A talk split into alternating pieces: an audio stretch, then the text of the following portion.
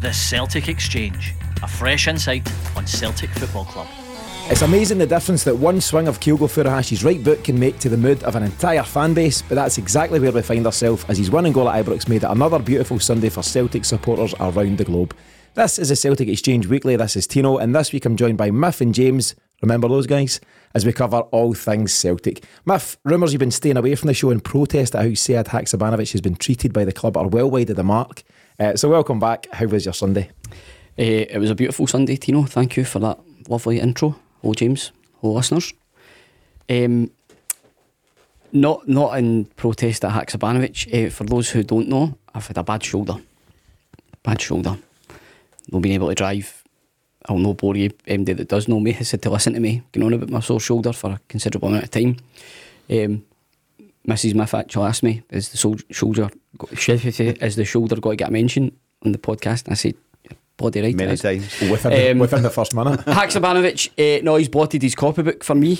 Um, certainly He's not blotted it, he's, he's burnt it. coming out and saying what he said after his performances. You know, to be quite frank, he's shown flashes. He's torn a caravan. He'll need to sort that out if he wants to come back and He's do done. anything. But I, I can't, I can't done. see it under Rodgers' tenure anyway.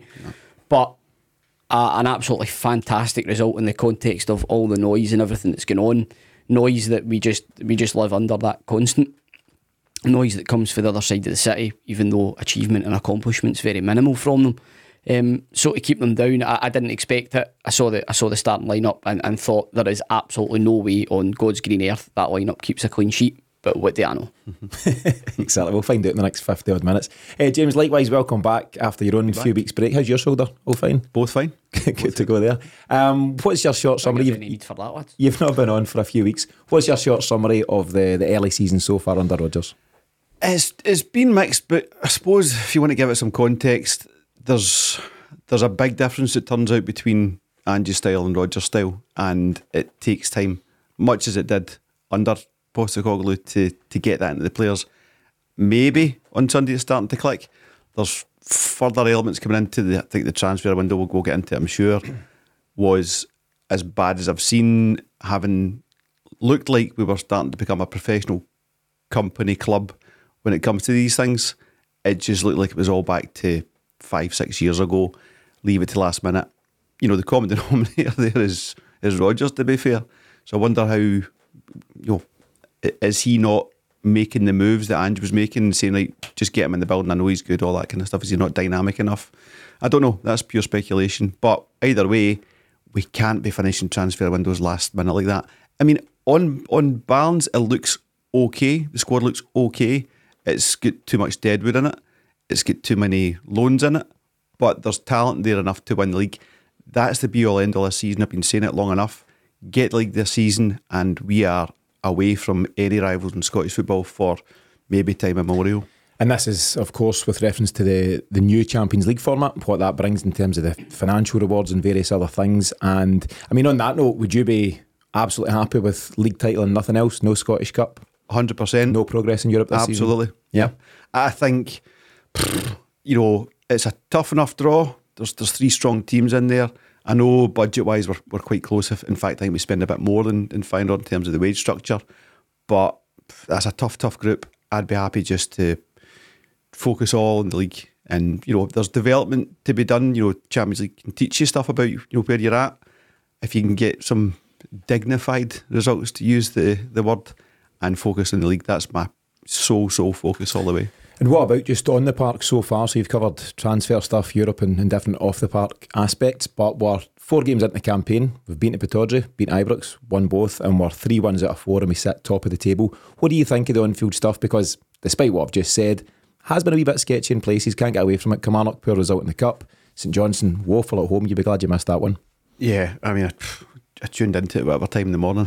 I watched it. What a waste of time and effort that was. All I would say in answer to that is you've got six, if you include uh, Palma, players to come in to strengthen that squad. So the answer is you don't know. You know, we need to see those guys, including CCV and Hatate, back in, um, and then we'll be able to see what we've got. And until they're playing, we don't know. All fair comments. Okay, let's take a look at what's coming up on this week's show. In the run up to last week, we mentioned three events that could all be seen as season defining for Celtic, and this week we're going to assess all three of them. So, in reverse order, we'll start with Sunday's win at Ibrox and just what that means on and off the park for Celtic as Brendan Rodgers' second spell in charge burst into life on match day four of the league campaign. We'll then assess Celtic's summer transfer window with a total of nine new players now on board for the season ahead and a few players also heading in the opposite direction. We'll then assess the Champions League draw that's paired Celtic with Feyenoord, Atletico Madrid, and Lazio in Group E of this season's competition. And in between times, we'll also fit in our new feature, The 11th Man, which will give James and Miff their first crack at naming the missing player from a well known Celtic lineup. Okay, let's get started with that big one at Ibrox, and how could we not? Miff, what does a result like that do psychologically for Brendan Rodgers, for the players, and for the supporters? Uh, well, psychologically, it's extremely beneficial. It puts us, especially with the wee break coming up, you always feel that Yeah. there's more importance goes on a, a win. And before you go away for that break, there are so many of our players who go away on international duty. So that feel good factor when they go away is, is, is really, really important. It's always important for Celtic to be above Rangers on the table at any point. Doesn't matter if it's one game in, two games in, three games in, four games in. It's a vital, vital thing What about five games in and six five games? in, six games in, seven games in, etc.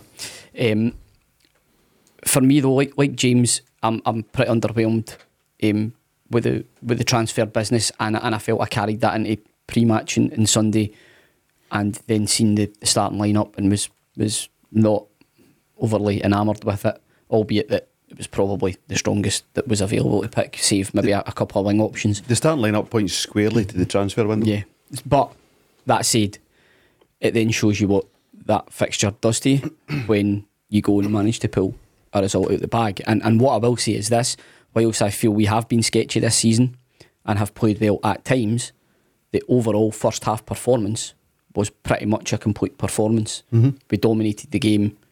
We played our football. You could probably point to Rangers' fairly bizarre tactics playing into that, but again, I think that's because there's a golfing class between the squads and also a golfing class in the dugouts as well Yeah. between both managers. And I just think maybe this was this was just the the performance and the result that's maybe given Brendan his mojo back a bit. But it, it's still notwithstanding that. I think the key thing for me, the most positive thing to take from it was the first half performance where we controlled the game. It was our biggest game of the season to date. There was loads of factors going against us, and we we managed to wrestle control of the game, which I think just you know now when you look at it, the players couldn't have been massive in confidence going into that game. They've stood up to a really really firm test. James, what about just to, to move uh, on from that point? What about the, the mental side of a game like that? So, 50,000 screaming fans, none of your own supporters there.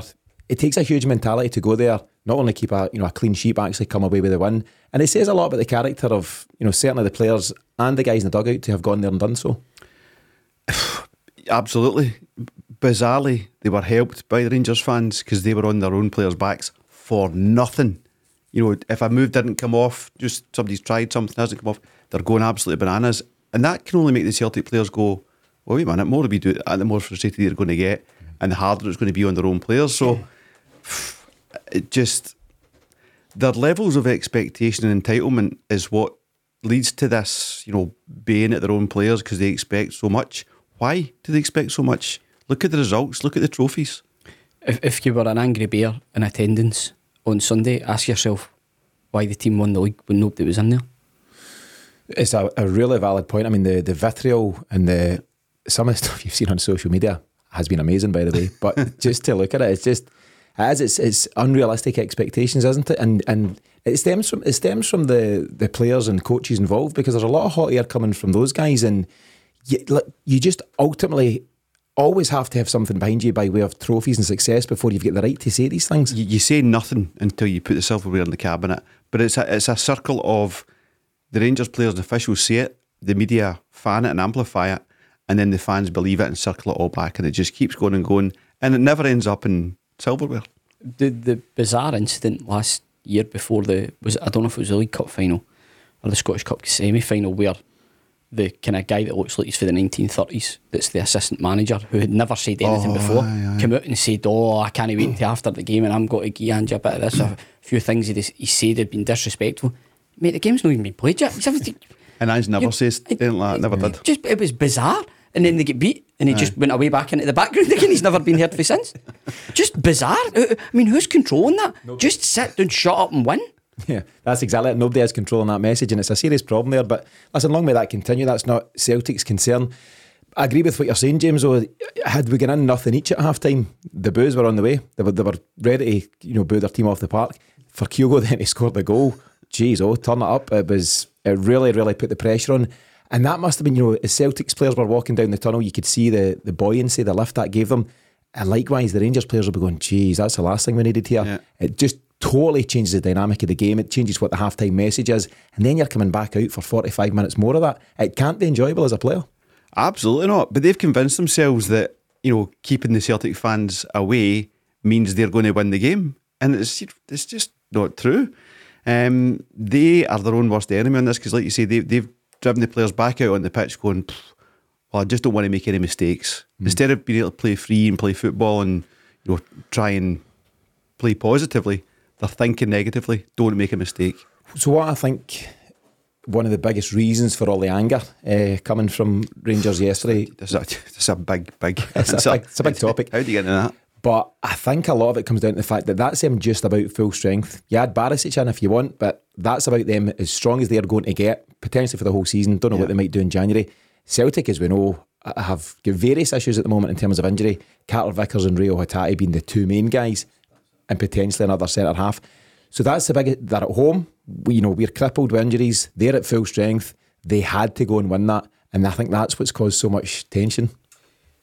Well, you look at your man Yilmaz that come off the bench, and they'll spend five million pound on him. something like that. Aye, it's mad money. You know, they, they obviously, I assume, somebody scouted and watched Big Dessers. So we spent five on Lammers. Johnston, Alistair Johnston. You know, your man Danilo was really, really touted, but he's not started any big games. I don't think. Did he start a game? Maybe he started in Eindhoven. I don't, I'm, not, I'm not sure. I'm not sure. But um, the they they have they have backed Beale, regardless of what they might think. I think they've given him Uh, they've given him money. If, if you believe the papers. They've got well, Well, you might have seen Beale come out. Uh, he, Aye. his back's up just now, and he says the figures you've come out with are way off the mark. We've only spent 13 million on nine players, and that tells you a lot of where his head's at. He's now coming out on the defensive already. It's four games in. But it doesn't matter the number. Whatever they cost, one million or hundred million, they're the nine players you wanted, and you got them. So you know you need That- to use that's them. what that's what I mean. He's he's, he's been he's been backed. Um, so the, the overall quality of their squad, I, I would argue, has lessened. The, the reason I think so is because even if you take, you're quite right to mention Vickers and Hatate, Celtic's strongest eleven contain them, and they are very very important as well. Not only are they starting players, they're just so important to how we play four players, yeah. whatever Rangers fans' opinions were of Kent and Morelos, whilst they struggled laterally against us, they were flat track bullies against other teams in the SPL. They, they did the business against them, so they ensured that they always picked up points against other teams. So what you now have is a situation where players have now come in who may may do that, but they may not. So the jury's still out on how robust that overall squad is. I would say Rangers are weaker, but then you could also make the argument that so are we. Could so, do. so it, you know what what it will come down to is Rodgers. The the victory buys Rodgers time, buys Rodgers time to, you know, impart his ways on the squad. He's all, clearly already been doing that, and even you could argue the way we played in the first half, in terms of control of the game, was probably better than anything we'd had under Ange Yeah. when we played at Ibrox. I would say, re- regarding control of the game, Yeah. but overall, the ball's in our court now. If we just put our foot to the floor, I think we can we can really really pull away. But it's going to need one of those runs of consistency. Pretty, it's been a pretty difficult start. Like it's quite right to mention.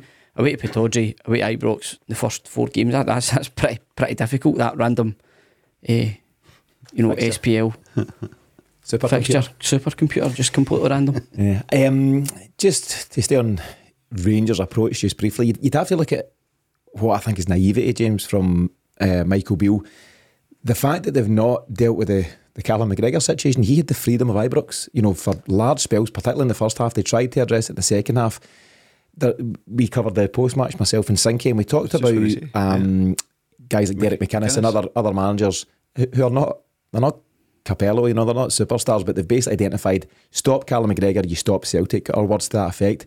And Bill is well aware of that, but he's decided just to let him run free. Was it arrogance that he said, yeah, I'm not going to put my um, formation together based on an opposition player. I'm going to put my formation together to play my football and win the game. But was it arrogance? I, Yes. th- I think we've at times at amateur level and stuff been in dressing rooms where it's let them worry about us, and, I, and I think that's the shout. He said them out with something along those lines. Um, another guy I really want to touch on uh, because how can you not is Todd Cantwell. Where was he yesterday? For all his talk and all his social media nonsense um, and all his bluster, he was woeful. Uh, he'd been as well not been there at all. Not the races, but the fo- he has played them like a cheap flute, if you'll if you'll pardon me. um, he's convinced them that he is the guy. He's you know going to be this amazing player, despite having done nothing in his career so far. He did nothing towards the end of last season because it was all dead anyway, no pressure kind of thing. The only game there there was pressure, he disappeared. And the games that you know dead rubbers and stuff, he starts doing tippy tappy, no look passes and stuff, and you go, Yeah. "Mm, it's not really that we're looking for. And then he's in social media, just just playing to the fans, and they've fallen for it hook, line, and sinker.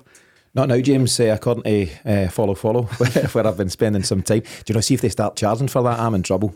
I'm going to be rooked by the end of the month because it's uh, there's a lot of good content. Um, but they seem to have twigged, or certainly that's the thing. It's all well and good turning up against I don't know whoever Motherwell, St Mirren, Dundee. You must do it in those games. That's why these guys are signed. And again, it's just been all talk. He had opportunities to go and impress yesterday, and he just wasn't at the races. And you can add his pal, who's the other one, Raskin, Oh, AWOL. Uh, so you know, twenty the- million player. these are all the guys that make I, all the I would noise. say um, Cantwell had, had his chance at the end. His shin roller, um, unfortunate loss of technique at a big moment. Um, was a big fan of Holm's tackle on him the last kick of the game. That That was was, absolutely fantastic. so good a tackle.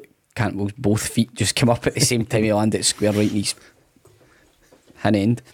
um, but as as for Raskin, one moment of quality when he found Lammers with the reverse pass. It was a very, it was a very Good good pass, to be fair. Um, but I remember thinking that at the time, going, "Oh, he's still on." Aye. That, and and that, you know, he's clearly a talented lad, but is he is he going to impose himself on games? Probably not. I'd say can't Cantwell the same. You know, was, was Ryan Jack not playing yesterday? Aye. He was there. you know, yeah. I, surely uh, as a Rangers fan, you'd be saying, right, lads, I think maybe we need we need better. So, it, listen, it's natural for us to talk about Rangers because they are going to be our closest challengers. Um, I think what we've seen yesterday with them at full strength is we we should we should have enough to, to deal with them. I'm now excited about what comes next. I'm I'm still disappointed to be quite frank with the with the way that the clubs went about things in in a pre-season or during the transfer window, and I think we'll come on to speak about that in a bit more depth.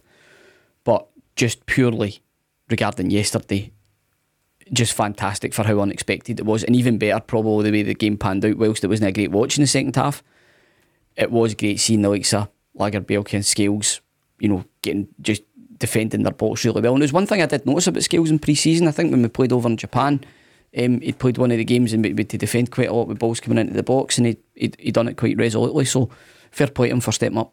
Hundred percent. I thought he was great, and listen, moving forward, the likelihood is Liam Scales won't be a you know a central part of, of Celtic's defence, but all he can do is what he done, you know, on the day, and I thought he was great, and pleased for him as a guy because he seems like an honest, you know, player, an honest, honest performer, and I think he'll take a huge lift out of that. He's going to be here till at least January, so we might as well have, have confident players in the building. You mentioned Lagerbielke, I, I thought he had a really, really shaky game right across the board. What about Rangers' disallowed goal? Correct decision for you? This is just it's a technical foul, and I saw somebody mention it in Kerrydale Street today. That that that is as straightforward a foul as you get. The guy, see if the guy's got um, Dessers, if he's got contact on the ball, Yeah. That's then you go right. Fair enough. You know he, he's just won the ball off him, Yep. and then Lagerbielke's kicked him. Rangers got a foul. Goldson got a foul in the box against St Mirren last season for the and I mean the exact same Was thing. it not James Sands? Is that the one doing the rounds? Aye, Yeah, that's the, what guy, I've the guy's he, Sands on the ball. same- it is and the guy- literally the guy, the just puts his thing. foot in. So there's a clear cut example here. So when the media's got that clear cut example, and we know they have because they commented on it at the time, and then they're trying to reference this one from yesterday. Are they just at it to keep the noise going Yes. and you know inflate things? Whereas you know we talk about VAR being like rugby, we go right. We want to get decisions right. I don't think they do. They just want controversy so they can sell papers and clicks and all these kind of things. And we need to not fall for it. We need to be a bit more grown up in our football. Did you hear Neil McCann on Sportscene? I've not seen him yet. I know Um, that's the rule. So, but I don't basically, like it. I know that's the rule, but I disagree with it. So that, Yeah. that that just forget about everything. He quoted the rule and said, "But the rule's wrong because in this instance it didn't benefit Rangers." That was his point. yeah. Get it up, you. I think you'd also have to give credit to another guy who's been passing comment in the background in the shape of Bobby Madden. Good, good, good, good friend of the. Celtic. Post deleted, I believe. Really? I think so. Um, any for those who are not sure, Bobby Madden t- tweeted or Instagrammed or Snapchatted or something. I don't know what he done, but he done something to basically put a few screen grabs in place to say, just as you say, James, it's cut and dried. This is a free kick all day long. Um, so I think they've got the right decision. You know, soft foul or, or otherwise, foul's a foul, and it was the right call. But you do have to bring in uh, Lagerbielke's part in it, Miff. It was sloppy, wasn't it? And it wasn't the only time in the game. It, it, it just has to go go on with it or go back to the keeper. But but in saying that, I, I felt probably on, on the ball he was he was a bit. He just seemed a bit rash yesterday, but he still I still thought he defended reasonably well for most the most part. Just his rash moments were very rash. Yeah, I I, th- I think his dis- distribution was good in the you know short term passes, but when he was going long, it was pretty sporadic. Um, His mid range passes weren't great Yeah. in, a, in a gifted possession. Too many times in too many uh, key areas. Yeah. Um, he will have learned, though, he'll have gained from the experience of going to Ibrox, and Yeah. hopefully it brings him on as a player. We can't judge him on that alone. He's brand new in the door, but he'll need to improve. you see and that'll be the flashes from him in the last couple of games he's played. You go, there's there's a player there, definitely. Yeah. Uh, a couple of other uh, real positives from the game. We've touched on it briefly, but Callum McGregor really stepping up. So we've spoken about him in the, the weekly shows in the past couple of weeks, uh, lads, when you have uh, been missing. And we spoke about, I asked the question last week, and I was just asking the question if his performances don't improve, should he be dropped, captain or otherwise? Um, Sinky and Paddy, absolutely not. They said, you know, he's the main man, he'll drive us forward. Um, but I maintained that, you know, if on Sunday and beyond he wasn't doing it, then he should have been taken out the firing line. But he did do it, and that's that's the sign of him as a player and as a captain. He stepped up when Celtic really needed him. And I know Liam Scales got man of the match and well deserved. You could put a real case for Callum McGregor as well, couldn't you? Yeah, I think McGregor and Hart showed real leadership, uh, which was a great sign to see because after enduring the St Johnstone game, uh, you were just maybe a wee bit worried that you know the senior players maybe just weren't quite on board with the message Roger was sending, or they weren't quite imparting on the rest of the team what the manager wanted them to do, which then obviously could create a whole imbalance in the squad. But then what you seen was that that sort of leadership for two of the senior pros in the dressing room, as well as somebody like Scales. So McGregor is just such a critical player to us, and the fact that we haven't been brilliant this season, and he hasn't been brilliant this season, are, are no doubt really, really well linked. Yeah. James, another guy who's come in for um, praise, and I think mostly uh, correctly, is Daizen Maeda. He is the best rotten football player I've ever seen. He's such a mixed bag, isn't he? He's. I know what you mean. Like you know, technically he's, he's not the best. Um, He is not. and he might. He's not the worst, but as well. Uh, I don't know. I just like him, but at the same time, I thought it was a rather conservative move to put him in. I've always liked him up against Tavernier because he just sticks him in a wee box and says, "Stay there for ninety minutes. Don't nearly swore there, Dave. Sorry, don't move." Um, I thought a wee bit more ambition would have been to put a Palma or a Young in there and really go at them, you know, early on, be more positive. I thought it was quite a negative squad because you had positive options on the bench. But then Daizen goes and just, you know, gives us another performance like that. Just non- non-stop. you can't not play him in that game. He is so important to the win, and you know because of the the on the ball stuff you see, you know he, he overcooked a cross late in the game and gifted possession a couple of times. That's fine. That's just all part of his game. We know that well by now. But the other side of his game is just so important. He's still bombing around in the 85th minute and Yeah. closing guys down. His work rate is incredible, and he's a huge reason why Celtic can keep Rangers on the back foot in such a game. There was an absolutely fantastic photo on Celtic's Twitter of Rodgers and Maeda embracing after the game. I've seen it. It's a great picture. fantastic, absolutely fantastic. Yep. Um, that that performance, if you created a sort of memory book of Daizen Maeda when he does eventually leave us, if you ever needed to reference what Daizen Maeda was as a player at Celtic, that ninety minutes, Yeah. is it sublime, ridiculous, but with, without question, the work rate. You know, an absolute warrior. And and that's not the only time he's done that. at Ibrox, he is the man for Ibrox because he just he doesn't give Tavernier a minute, but also he looks dangerous going in behind, and he just works so hard. And he, you know, even at times he, he done loads of really difficult things yesterday, and then fell over the ball. It Just like even he, he skinned Tavernier in the box was all set up for a shot, and then like, I actually think he might have got a penalty if he'd went down. Tried to stay on his feet, fell over the ball, momentum away. A couple of times as well, he's took the ball in really tight spaces um, you know, managed to turn his man, and then he's just not taking the ball with him when he's meant to run. It just, I, I, I just love him. I love him. He's an absolute crackpot of a football player, but I love him. Would have would have got his goal if Kyogo had squared it? Was it not to Abada they should have scored it? No, Daizen in the back on it. Is that In the, the one? second came, half? Came in from Is that the first half? Is that the first half? First half. Yeah. Oh, yeah, When uh. Came in Kyogo's from tried to Abada. flick. Kyogo's Right, tried to flick. Yeah. There's no guarantee my head would have tucked it away, no. He, was- he was no, no. under the posts. no, is that, that's the say, one? no is that the one guarantee. Goldson bought? Uh-huh. Goldson bought. Um, if when Maeda eventually does move on, you'll be tasked with creating that memory book that you've mentioned. Yes. So no, I, I quite happily. I'll mark it. Quite and happily. We can come back to that. Another guy we need to mention, um, and you might not be best pleased with. Uh, I know you're a fan, but Greg Taylor. Uh, there's no doubt he is out of sorts. He's clearly a player lacking in confidence, and it doesn't give anybody any great pleasure to say that. But the start of the season saw Callum McGregor, Joe Hart, and Taylor all come in for criticism. The other two lads have pulled away from that, putting in big, big performances. But Taylor was struggling uh, at the weekend, and, and his backup is no better, unfortunately, in Bernabei. What's your take? It, well, I I think if you thought Taylor had a bad game, then Bernabei made him look like a good game. Eh, it just doesn't want to read danger, that laddie. Um, in terms of Taylor, Can, can need opportunity as well. Eh, eh, if you could go on early to O, Aye. that was the other opportunity.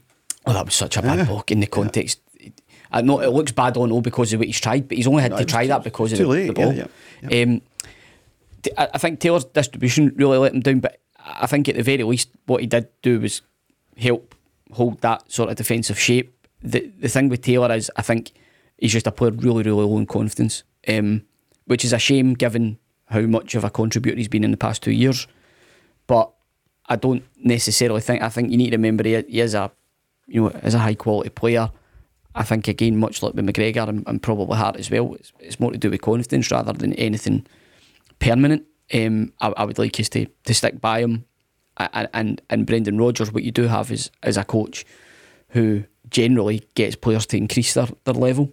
So it may just be that the positional tweaks that he's no doubt had to go under, same as other other players in the team. And and I think it's something we'll we'll for, forget at times, isn't it? That the system is very different. The way they've been asked to play is very different. And for some players who were so comfortable in the way that Ange played, it feels you know going on to a football park probably feels very different to them this season than it did the- two prior. So, um, I'd like a wee bit more faith in, in Taylor as I would with McGregor, Hart, a- anyone else. Um, it's just it's it's difficult when you know you've got the Champions League coming up. You know that's another level to go up away from SPL, and and then that's when you really do start to worry because if anyone in our group is watching our games, they'll be able to identify fairly quickly where the weak link is. Unle- Unless Rodgers is going to invert for the Champions League, I it's don't going to think be so. really hard. I don't think he's going to change what he's doing, but I think um, you uh, hard to work out what Rangers' overall tactical plan was uh, at the weekend. But one of their approaches was just to Shell get in over the top of their defenders and try and put pressure on the centre halves and the fullbacks, you know, aerially. And most of the boys come through it. Scales and Lagerbielke dealt with most of that. Alistair Johnston's a real plus to be back, isn't he?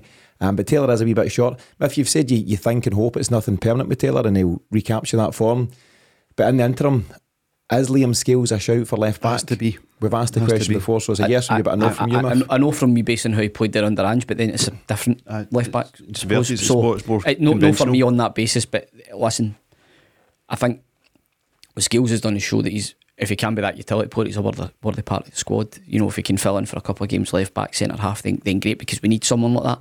Because I don't think everybody had a great amount of faith in somebody like Stephen Welsh, for example.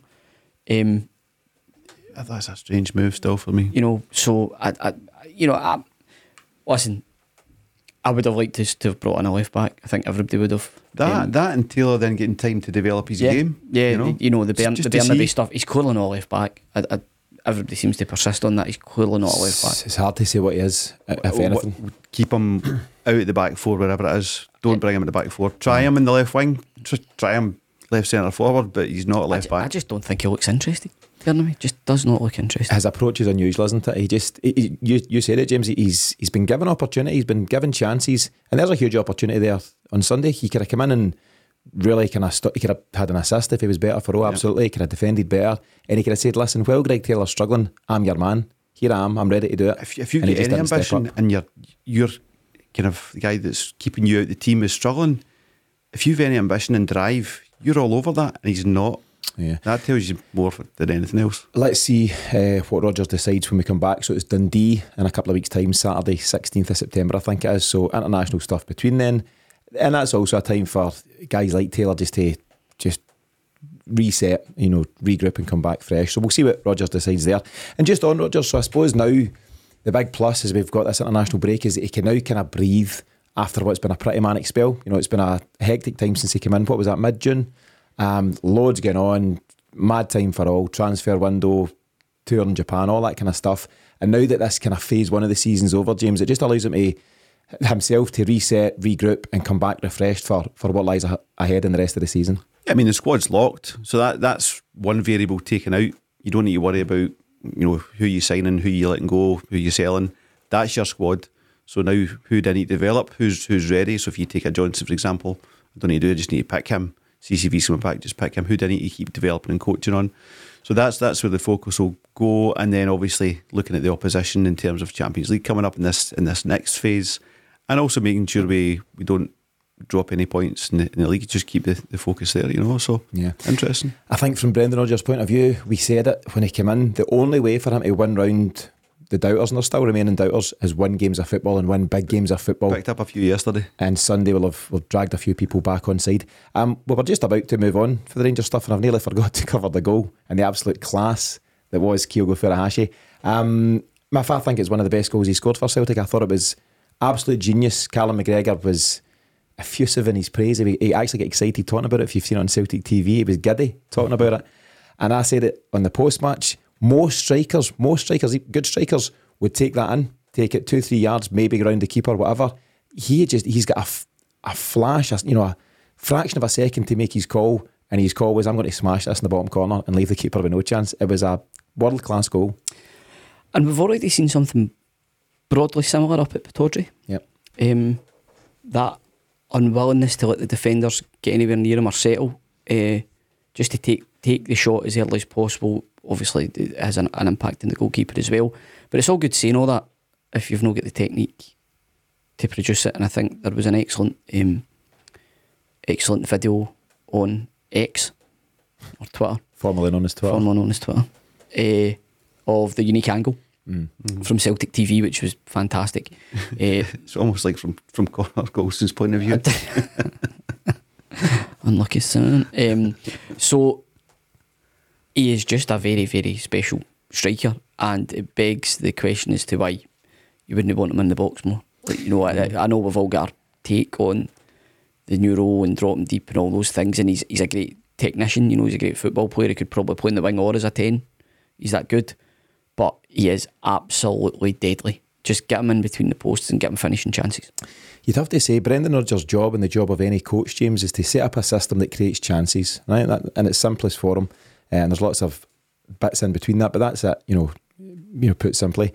And Kyogo Furuhashi had four really decent chances. He scored the, the hardest one, and Yep. what a strike.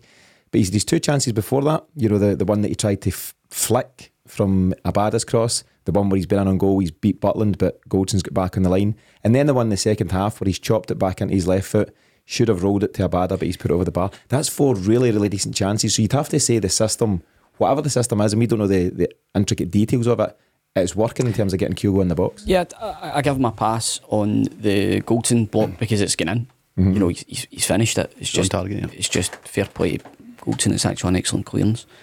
Um, I think he's lost his bearings for the one he's tried to flick. I, I, I think I, I don't think he's kind of really understood where he, he was in the box, which is very unusual for him. Hmm. But I think he's thought I thought, he, would a bit thought- a better angle for I that. I thought the cross was just slightly behind where he wanted it to be. yeah, He, he's good enough to finish that And, And then, and then, the, last, it, yeah. the, the last one, he's got, he's got to square it. He's got to square it. Yeah. So I, I mentioned, I think it's genuinely one of the best goals he scored for Celtic, given the occasion as well, but just such good technique. Um, he's quoted himself as saying, Every goal is like the best goal for me, and to get the win was good for us. So I just work hard and contribute to the team. And despite the kind of bumps in the road, James, a few of the ups and downs early season, he's been a real consistent. I think Matt O'Riley's been excellent as well, by the way. We've not got time to cover him, but he was he played a real part uh, at Ibrox. But Kyogo's just picked up where he left on, off and just such a huge part of this team. He just, you know, he's he plays with a smile on his face and just wants to play football and score goals. And I don't think, you know, I haven't known him since before Celtic, but it, it feels like he's always just been like that as soon as he picked up a ball. Just a very quick one on O'Riley seems to be developing into a real leader in the squad as well. Yeah. you could mm-hmm. see that He's, he was at the fulcrum, everything they were doing, even around celebrations and keeping the. You know, he was. You seen he was constantly talking to the players as well. He was a bit Um, like that when he first signed, and then it kind of dipped away, and maybe it's I coming don't back. think he liked Tange.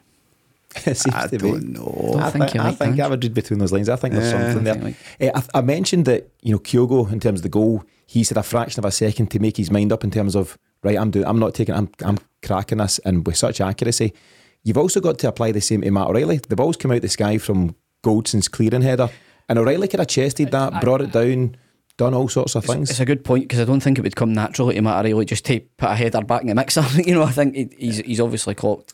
I think caught he's just, and, and this is stuff that you know it's kind of peripheral peripheral vision where a, What is it? a pl- peripheral All right, aye. he just knows that Kyogo's in. So he's not went, I'm going to head this ball in a second into the path of my, my teammate Kyogo. He's just thought, Instinctive. I've got a guy up there, I can get it to him quickly. But and like- the rest is history. But like the one he bent to um, Abada, just you know, not, not long before that, the one that put Abada across to, to Mm-hmm. Kyogo and he, you know was trying to do the flick and stuff like that.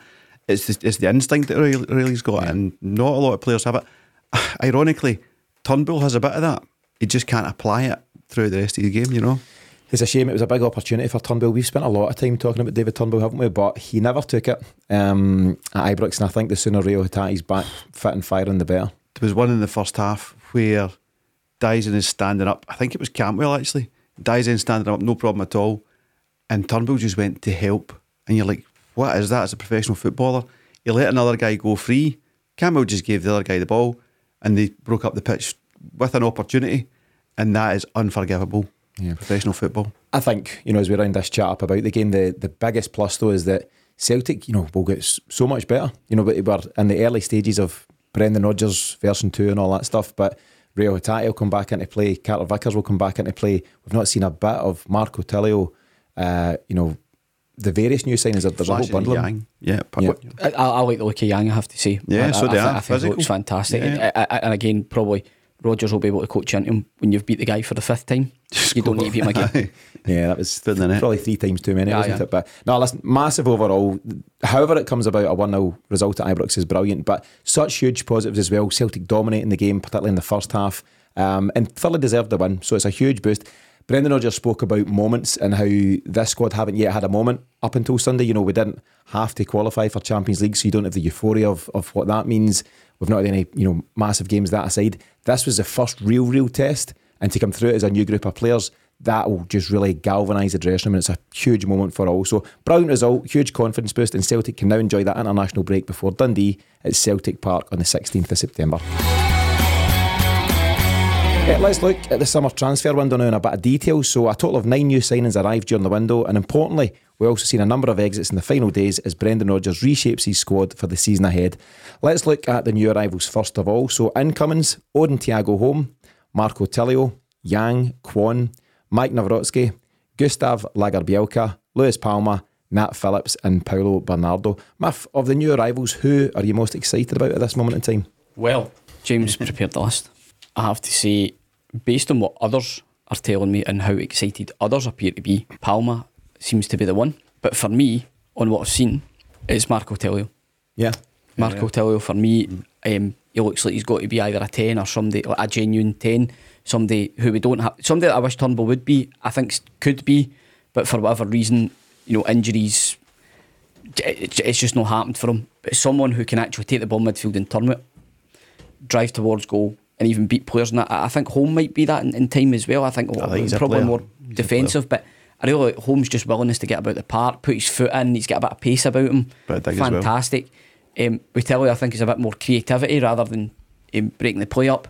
And I, I, I just really, really liked what I seen of him. You know, it was kind of mainly Asian Champions League footage. I think the Australian team's playing Asian Champions Yeah, League. Am I right saying that? Um, I seen some Asian Champions League footage coming in off the left hand side, but right footed.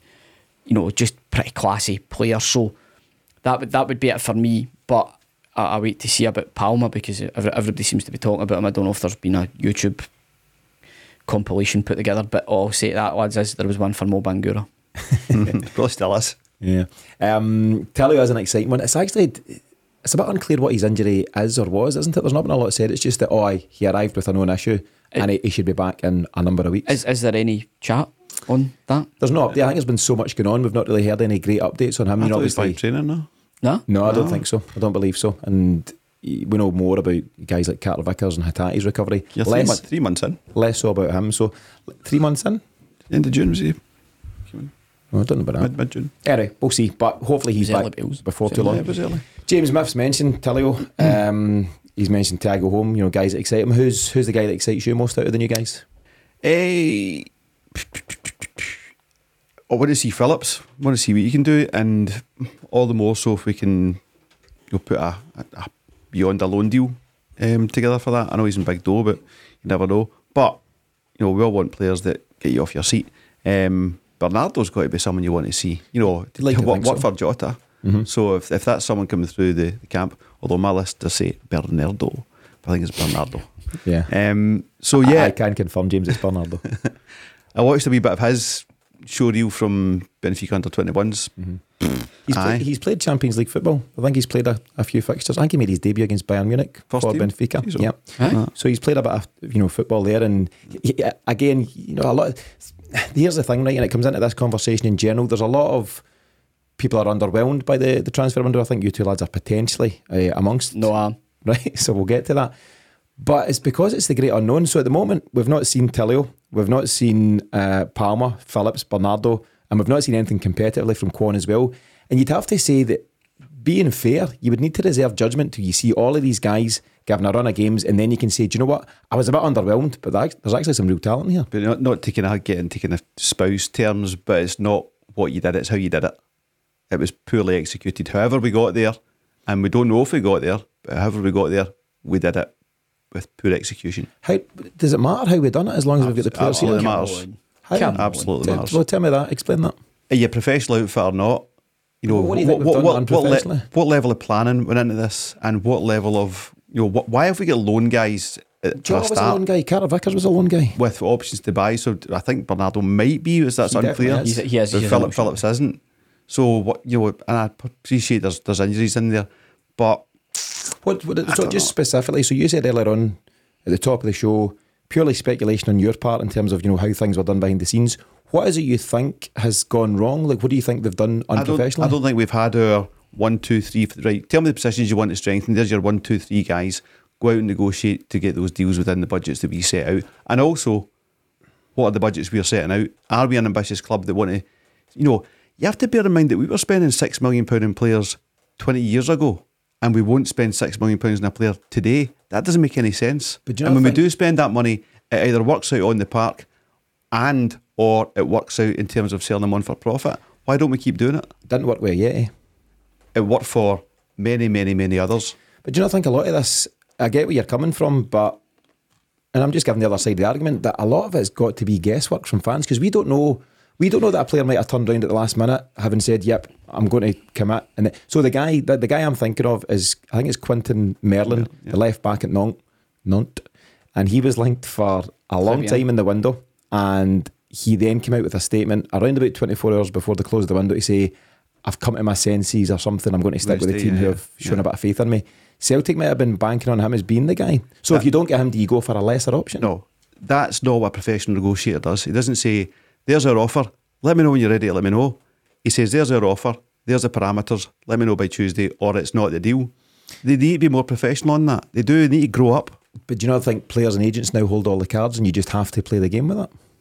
Not if you put a deal on the table and you, you structure a deal and make it attractive, and you do need to make it attractive. The key thing is, are we making it attractive enough? We don't know. I'll explain this to Tino. So you should have said we or no. Oh, there That's you go. it. Um, and on the point, James, so, so what about the gaps, right? So we're all, I think, a bit uh, annoyed at some of the left back. Absolutely, we we had to bring somebody in there. You know, just because at the moment we know the options are struggling. Bernabei's not going to be the answer. Let's be realistic. Taylor might recover some of his form, but we need genuine competition. So my question to you lads is: Where are the gaps? You know, we've come out, the window's closed, the squad is locked. To use the term, James. Where's the gaps for you? Where's the big areas that we should have covered that we've not? Left back, centre forward. I think Hart has responded well to the pressure. The mostly the fans have given him really, and he's you know he's he's, he's shown up well. Um, don't be wrong, it's not a long term plan. There's a bit of chat that Kelleher from Liverpool might be a long term plan. That would be unbelievable. As in, I don't believe it. so we'll see where that goes. But I think that the job a job needs to be done in Hart's position.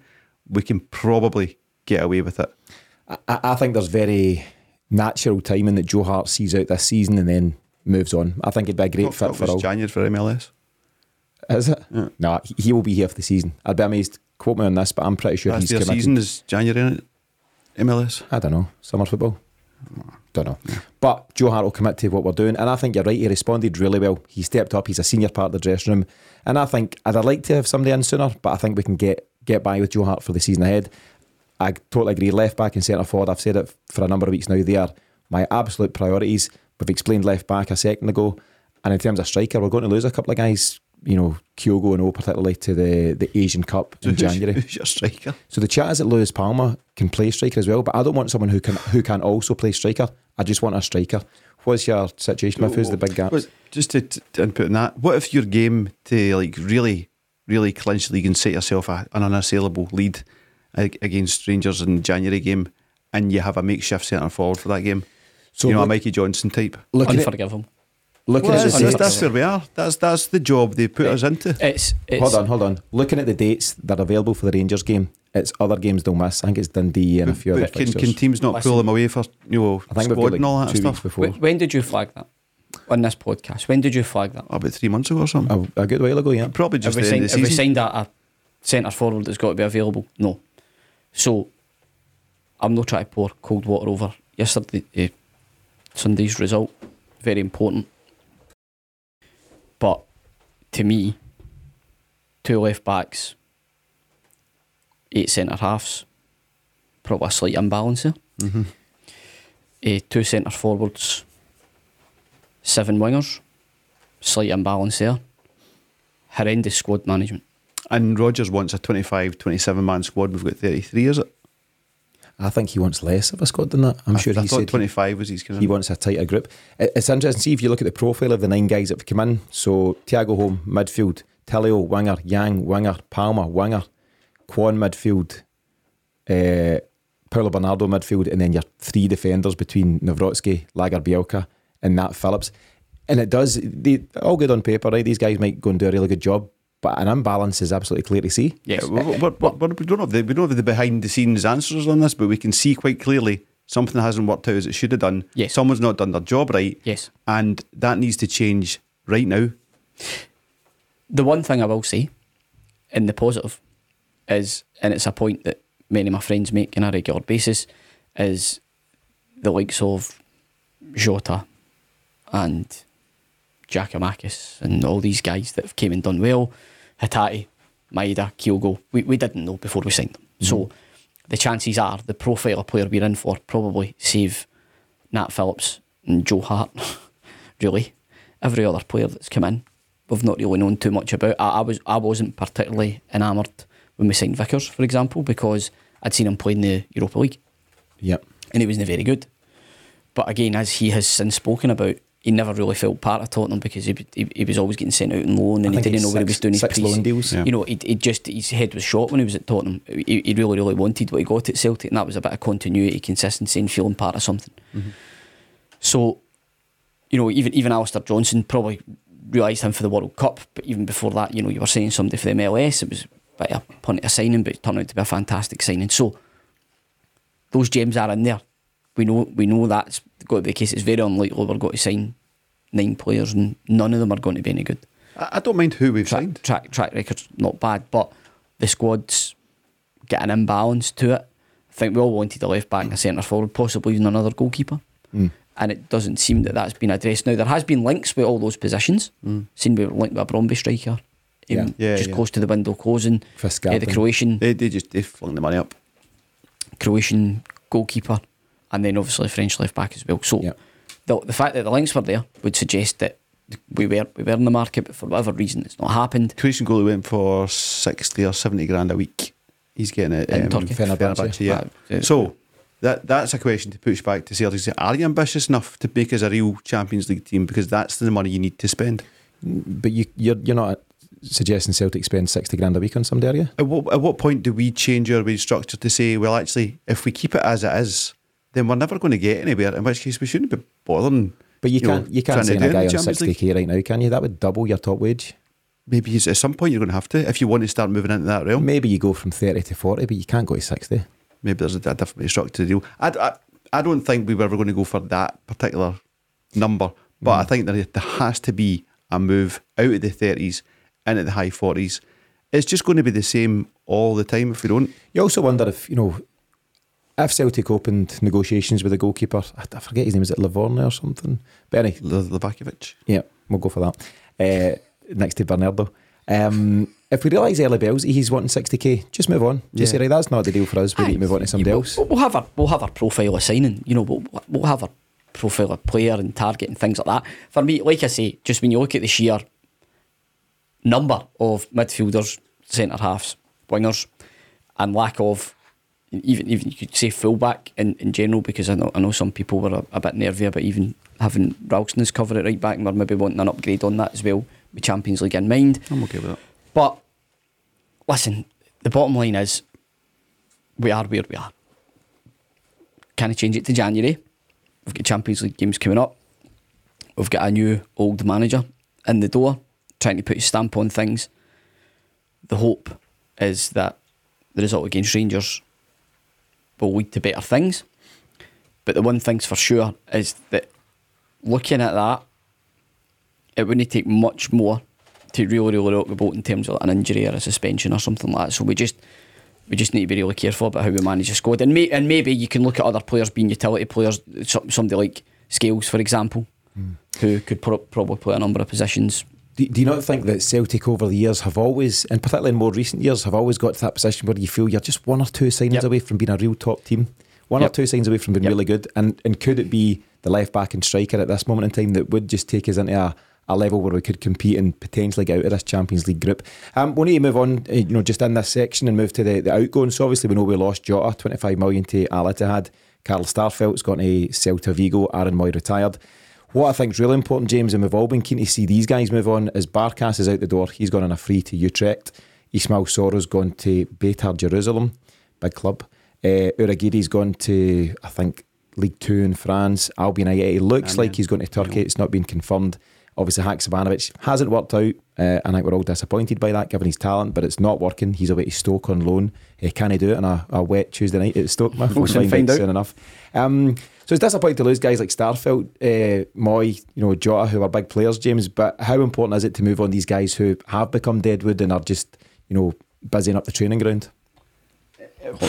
particularly to, to Rodgers, where he wants that intimate squad. Um, it's a really strange one at centre back. You, you'll very seldom see this in any squad in any season that there's so much injury and you know Starfelt leaving exacerbated that injury list and Kobayashi not both both in terms of not being ready yet and getting injured. So it's a weird one. I mean, you're probably looking at when with Carter Vickers, Nawrocki, Lagerbielke, and Welsh, you're probably going right. The rest aren't going to be involved. That's your four, and then you know there's injury beyond that. Very little talk about Kilmarnock's pitch on that, by the way. Both uh, both players injured on Kilmarnock's pitch, you know. So that's the impact. We brought Phillips in. That's been a nice professional move, by the way. That's probably a wee bit of Rodgers connections there working well for us. Um, Liverpool fans I know say he's a, he's a real talent, so good to see that. But you, it's a misnomer that it's actually seven because I've got Starfelt on list by mistake. It's a misnomer to say there's there's seven centre halves there and we kind of planned it that way. Injury has pushed us towards that because otherwise you've only, otherwise you've only maybe get two, you know, and, and maybe not even. So I think you just need to kind of write that one down to circumstances. Yeah, it's very hard to manage that. Um, Mif, just on, you know, the guys that are out the building, you know, there's guys that were hangovers from the, the COVID season and beyond between Barkas, Soro, Ajeti, and it's got to be good. Listen, good for the players as well, just but good for all that we can just move on from that episode and have players that genuinely want to be there and, and play their part. Absolutely. The, I mean, I just caught McCarthy's name there. I know. Had a He's not going away, you know. No. Um, it, it's really important that for this point on, we all get behind the team and this squad. The thing that just worries me is what the transfer window tells me is we seem to have rather curbed our ambition a bit and we remain just happy to stay in front of Rangers. That's that's kind of what the message that it sends me when it looked like at the start of the window with the likes of McGregor and Kyogo and signed up in contracts, we all did think that maybe this was going to be it. This was going to be the summer where we rolled the dice and went, let's get in front of the game, bring in players that are going to make a squad better. And, and again, the thing I get put back to me from friends was, well, who, who do you bring in? I, that's not really my, That- my, that my is- job. I don't, I don't, I don't, you know, Yeah. I'm, I'm, I'm not that, that, I don't see that as necessarily the point. What I'm saying is, I understand that for us to go out and buy a Champions League ready player who has played 15 or 20 games in the Champions League is probably impossible based on the, the structure and the, the wages that we pay. Alistair But- Johnston's a Champions League ready player. y- exactly, you You know, know? you're, you're looking at maybe just a slightly edges, different yeah, yeah. profile to what we've done. And, and Tilio, you could argue with his Asian Champions League exposure playing for Melbourne, would, would probably also fit that had he arrived fit. Um, so just, I, I, I was just expecting something a wee bit different, and it feels like we've went back to stuff that we did before. And I think that's just what's disappointed me. I, I, I really, really hoped when those new contracts get announced for McGregor hmm. and Kyogo, I, I did genuinely think it was going to be something different. Now, I again go back to the point a few of those guys that we've signed could be absolute superstars, the ones that we've made songs for, chanting their names and gone absolutely tonto for. I hope to God it is. I really, really do. I'm, I'm not trying to be negative. I'm just saying that I have been left underwhelmed by the window because I, I just really, really hope it's not a window or ambition. I take James's point. All that matters is winning the league this year, so that you've got access to the Champions League. But I really, really thought after the performances in the Champions League, not the results, but the performances in the Champions League, on a path. we were actually going somewhere, and we were actually at a point where you weren't watching Celtic games away from home in Europe from behind the couch. You were actually sitting on the couch, watching us keep the ball, create chances against really good football teams, going toe to toe in possession, still being defensively naive because it's just Celtic in Europe and passing the ball to centre forwards 18 yards out our own goal. But there was still that willingness there to go on the ball and play and, and be different and not just camp in. And then we've came to the summer and it's all looked like it's got to go one way and then bam. And I know that Angela even has been the catalyst. Not the to catalyst, an that's been everything. You know, that, that there was obviously that meeting in St Andrews where they had agreed everything and everything looked all set. And I dare say a few of the signings that have come in at the start of the summer have been part of that. But what's done is done. You know, still wasn't that enamoured at the fact that Rodgers was back in the first place, but it's done. Celtic's my team. I'm going to go and support them. But slightly underwhelmed with what we've been left with. I think, as you mentioned there, the, the performances in Europe last season, it just gave you a bit of hope that there's a way to progress here. We're never going to win it. Uh, just, you know, that's just where we're at. But can we get to a level? We always gave the example, I think, last season about teams like Bruges, who have been in the Champions League now for the last four or five seasons. Season one, hammered. Season two, still get beat, but a, a bit less so. Season three, won a couple of games. Season four, competed in their group and just made, you know, a real kind of upward curve of, of progress throughout the seasons. And it looked like, despite those results last season under Ange, we were making progress. And could this season be the the springboard to you know to then move on? And it does feel like we've gone a bit back the way. And it's also really hard, isn't it, to get excited about new guys when we just don't know. But as you say, Mif, these could be absolute heroes of ours in, in the months and years ahead. But at this moment in time, it is underwhelming because we're just we're just not aware of what they're going to bring to the party. I I think we're maybe underestimating the, the, the power of Ange Postecoglou, if we're going to be honest. You see he's doing it down at Spurs now, right? I'm no. I know you're not. But the power he had, not just with his squad, but throughout that building, you know, in Mark Lawwell's team and Mike Nicholson's team, all across. And when that kind of decision hits your, hits your business, it, it's devastated them and it, it's taken them a fair bit to get back on track. Now, we got Rodgers in pretty swiftly, mm-hmm. good good business there. But then it's right, we need to relink all the issues, all the players, the, the areas we're going to improve in, and it's just taken longer. I, I, I still think if you're a professional, you shouldn't be allowing that to happen. And I'm kind of looking at Mark Lawwell here. He should be professional enough to say, like, you tell me what you need, I've got the guys for you. And I hope he is doing that. But as we say, we don't know the, the ins and outs of what's in the background, but we know something hasn't gone right. Yeah, and I, I think everyone can understand the the annoyance at you know some of the the transfer activity, but I suppose there is a good reason behind some of it. You, you know, you'd have to accept that the the Ange move has seriously rocked the boat, and maybe more than we should be prepared for. Certainly Lo- rocked lo- the boat. losing losing one key man shouldn't rock the boat as much as it seems yeah, to but have. if you take anything from Anges, there's no excuse culture, and winning businesses don't allow excuse culture to come in, and that's excuse culture right there. You might be right. Um, beyond the obviously, you know, the ins and outs of the transfer window, there were new deals that Miss mentioned. So Callum McGregor, Kyogo, Daizen Maeda, Abada's just signed a new deal in, in the last few days. Stephen Welsh, and hopefully Reo Hatate. I think they're negotiations, and the suggestion is that he may be about to sign a new deal, and that in itself would be a huge boost. We're going to be doing a, a transfer window special this Wednesday with Anthony Joseph of Sky Sports News, and that'll be available exclusively exclusively at the Celtic Exchange Plus, the celticexchange.com slash plus to get involved there. Um, but just to close out this section, lads, I want to ask you just quite simply how you would rate the transfer window out of 10, and also if you feel that Brendan Rodgers has been fully supported by the board. No, 5 out of 10. Straightforward, I'm happy with that. Same, 5 out of 10, and he's not been fully supported. Unclear. We don't know if if they're offering Rodgers players, and he's saying, "I don't know, I'm not sure," or "No, it's not right," or you know, uh, go and spend seventy grand a week on him. We don't know. Um, hard to say. Five out of ten either way. The results is five out of ten. Yeah, fair enough. So a couple of underwhelming fives out of ten. But as you say, James, I'll, I'll go back to your phrase. The squad is now locked in. So let's see how these guys go between now and Christmas. Lads, in your absence, as you know, the path to paradise has been scrapped and replaced by the eleventh man. Why, why did you scrap it? I, I, may I ask, was that due to a resounding victory? So we've, we've seen you out of town on Mystery Eh, Cell. the Mystery Cell, the Path to Paradise, and now we've got a revamped game in The eleventh man. The 11th I'm going man. to keep making new games till I find one that I win at. So This might be it's tough. the the eleventh man is here for now, but that may change You at any given time. Um, we should be getting handouts, by the way. Aye. It's very difficult to do this. I, I leave, leave that with me. Expect to see them some some week soon. Um, did you get last week's answer right? Did you catch the mystery man? So it was from the invincible um, Scottish Cup winning team, Tom Rogic's goal. Centre half. Yeah, I was on my holidays, so I wasn't trying very hard. Sviatchenko. no, it was Dedryck Boyata, so he was in next to Simunovic. So, Miff, James, are you ready for your first go at the 11th man? The game in question, uh, it's another victory at Ibrox, Celtic 3, Rangers 2, back on the 11th of March 2018. Um, Odsonne Edouard famously scored after Yes. Simunovic had been sent off.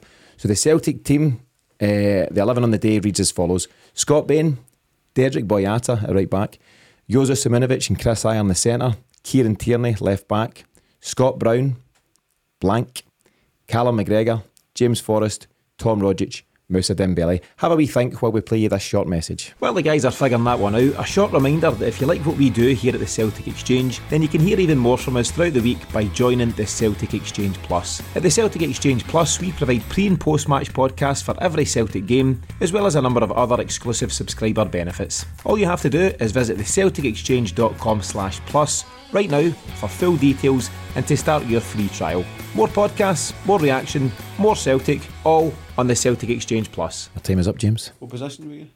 What position were you? I just read out the players. Ah, come on. He's a midfielder. Centre mid. Some would call him a centre midfielder. Scott Sinclair. No, I wouldn't call him a centre Yeah, midfielder. no, that. Callum Oh, McGregor's on the he's team. team. Oh, is, is that right? Yeah. Oh, I didn't think. we Right, right okay. We were, Eh. we were conferring off Mike. Sorry. Um, so my guess was Eboue Kouassi, Mm. which was wrong. Uh, Stuart Armstrong. I think he's in the team, is he? No. No. You, One more guess, James. no. The 11th man is here to stay, lads. uh, the answer, and this will get beeped out, but the answer is. Yeah, so he was kind of played his part there in those kind of early Rodgers It was a very, it was a very, very good. A Rolls Royce of a player. He Very was a talent. Just Aye. Feel it broke biscuits. So what we'll do, we'll post this team lineup minus the 11th man across our Twitter and Instagram pages on Tuesday morning. So if you want to have a guess, let us know there and we'll select some lucky winners to receive a bonus 14-day trial of the Celtic Exchange Plus. Thursday's Champions League draw has pitched Celtic against some interesting sides, and it's definitely not the worst draw that we could have got. We'll now face Dutch champions Feyenoord, Atletico Madrid from La Liga, and Lazio from Serie A, home and away between 19th of September and 13th of December. James, your initial take on the sides that we'll face, and do you think we've got a realistic chance of qualifying out the group? Hey, it's a great draw because they're all great European names. You know, they're all they're all clubs you want to play football against. Um, Lazio wouldn't be a club we're friendly with, but they're, they're playing a lot of good football. Um, Atletico always do, and Feyenoord tend to. Um, in terms of where we go with this, the transfer window is what's cut my legs. I mean, I, I don't just want to win the league this year, uh, the league alone, because you know, I'm unambitious. I just don't think we've done the business to allow us to have ambition elsewhere. Um, and I think that's got to fo- follow into Europe as well. I think what we can be looking for in Europe this year is a kind of back, you know, take a season back where you're developing like we were under Ange last year. This has got to be a development year in, in Europe rather than a, a, push to progress. Yeah, so maybe not the progress we'd hope for. You know, maybe just a bit of a Learning. we'll do okay, we'll, we'll we'll be better for the experience, but not quite. You don't think we'll get out the group? Is that your gut feeling, or I think we could sneak third, but you know we should be ending fourth. You know, if we can go and do, we're a pot four side. You know, in terms of the maths, we should be finishing fourth, but football's not played on paper. Yeah, yeah. Um, I, I, th- I think that's kind of where we're, we're line up. I think if if this was a linear and season one, season two, season three, we draw this group, you're pushing for at least second. You know, you might be doing some crazy and, and trying to beat everyone and go first. Mm. You know, because that's the, the the line we were on.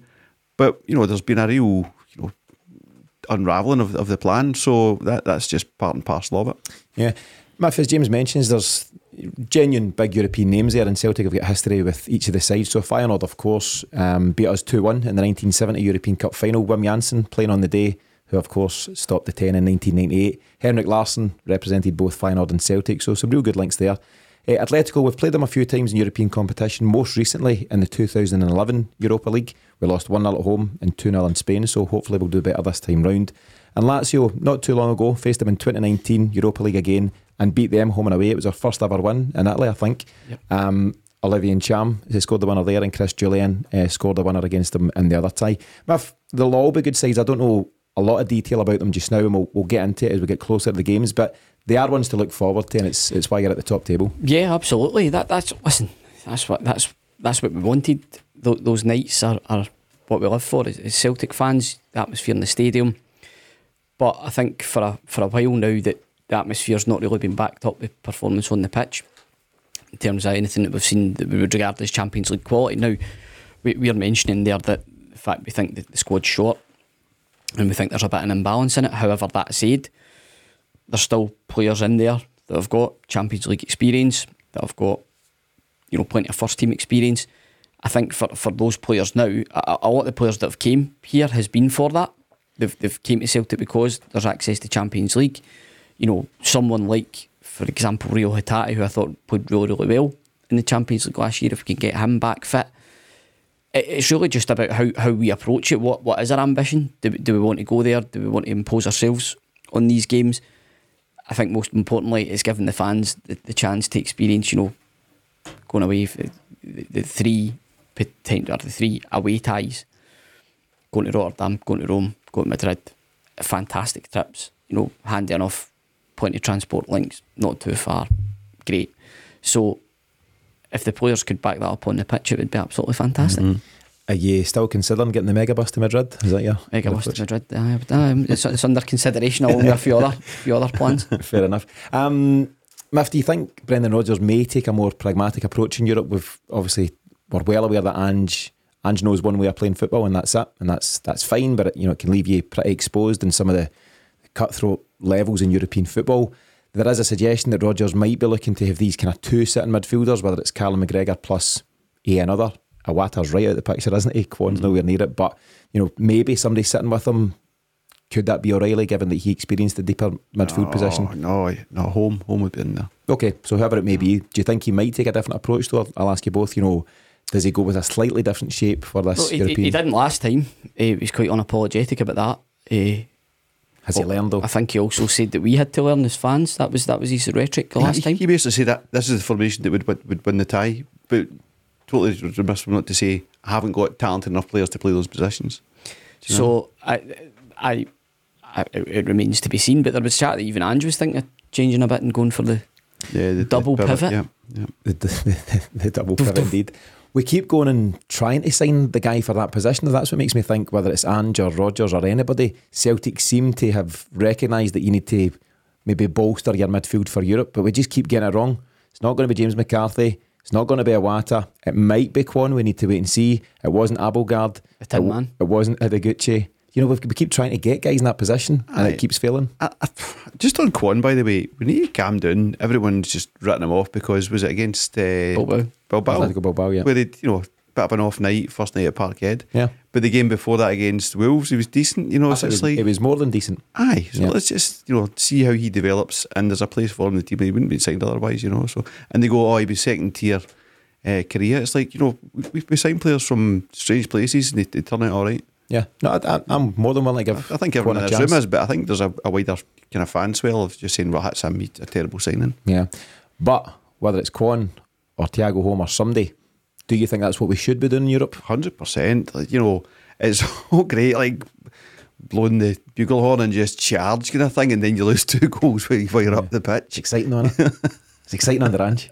Getting beat 4 3 and all that. I loved it. Nah.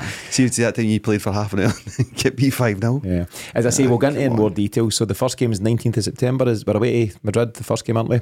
Um, so we'll get into a lot more detail as we get make it closer to the games and we'll, we'll look at the profile of, of each of the teams involved. But for now, what would be your, your best guess at where we'll finish in the group? I think we'll finish third. James? Third. I'm going third as well. Is it a wee bit more optimism than. Just who I am. Yeah. I thought you were going to say fourth, is, is where I was getting that. That's not who I am. That's not who you are. Positive, James. Um, but great to be in the Champions League. Obviously, you know, the profile of it for the club, it attracts players to the club, and the money, of course, is so important and even more important getting into next year. So let's see, though, if we can actually compete this time around rather than just take part. Um, lads, as we start to wrap up the show, I've been looking for any final comments, and let's try and keep it positive. Miff, obviously, a huge week for the club. There's there's valid um, concerns in terms of the transfer window and some different things around, but ultimately Celtic and supporting Celtic's about what happens on the pitch, and we had a brilliant day on the pitch on Sunday. What's your final thoughts for this week? Yeah, just it, it just shows you what a result can do for everyone. It, was just fantastic. The, the nature of it was was brilliant, and um, I'm I'm just intrigued to see what happens here because the the amount of players that we have missing and unavailable to us, it's genuinely intriguing to see how they're going to then blend into the squad, what impact they're going to have. You know, I'm really excited to see uh, Palma. Really excited to see Tilio. So yeah, roll, roll on the next couple of weeks. Hopefully by the time that the, the games start back after the international break, we've got a few more bodies back in the squad, and we can see that that, that starting lineup maybe become a bit stronger. Yep. James, your own final comments on your return to the show. Yeah, just I suppose a message to any fans is the transfer window. Get out of your head. You know you can't put the back in the donkey. It's done. That that is it. So just focus ahead. Whilst the you know, Celtic themselves need to be looking at what happened and getting their post mortem right and making sure they fix it in January and next summer and not repeat mistakes. As fans, we know who the squad is now, and that that was the kind of what tempered my enthusiasm a wee bit or my optimism on, on Sunday was when you saw that you know Palma's on the bench, Bernardo's not there, Phillips isn't there and stuff. But now you, that game's done and won, and you've got those guys guys to come in. That's the real excitement for me. Yeah, and that's, as we said at the top, and Miff repeated there, it is amazing what one 90 minutes can do for mm. your, your overall sense of well-being. So that wraps things up on this latest episode of the Celtic Exchange Weekly. Thanks to Miff and James for joining me today, and as always, our thanks to you for tuning in. We'll be back again with the Celtic Exchange Weekly this time next week, or if you want to hear even more from us, you can enjoy more podcasts, more reaction, and more Celtic every week at the Celtic Exchange Plus. Just visit thecelticexchange.com slash plus to get involved. In the meantime, thanks for listening, and we'll see you again this time next week.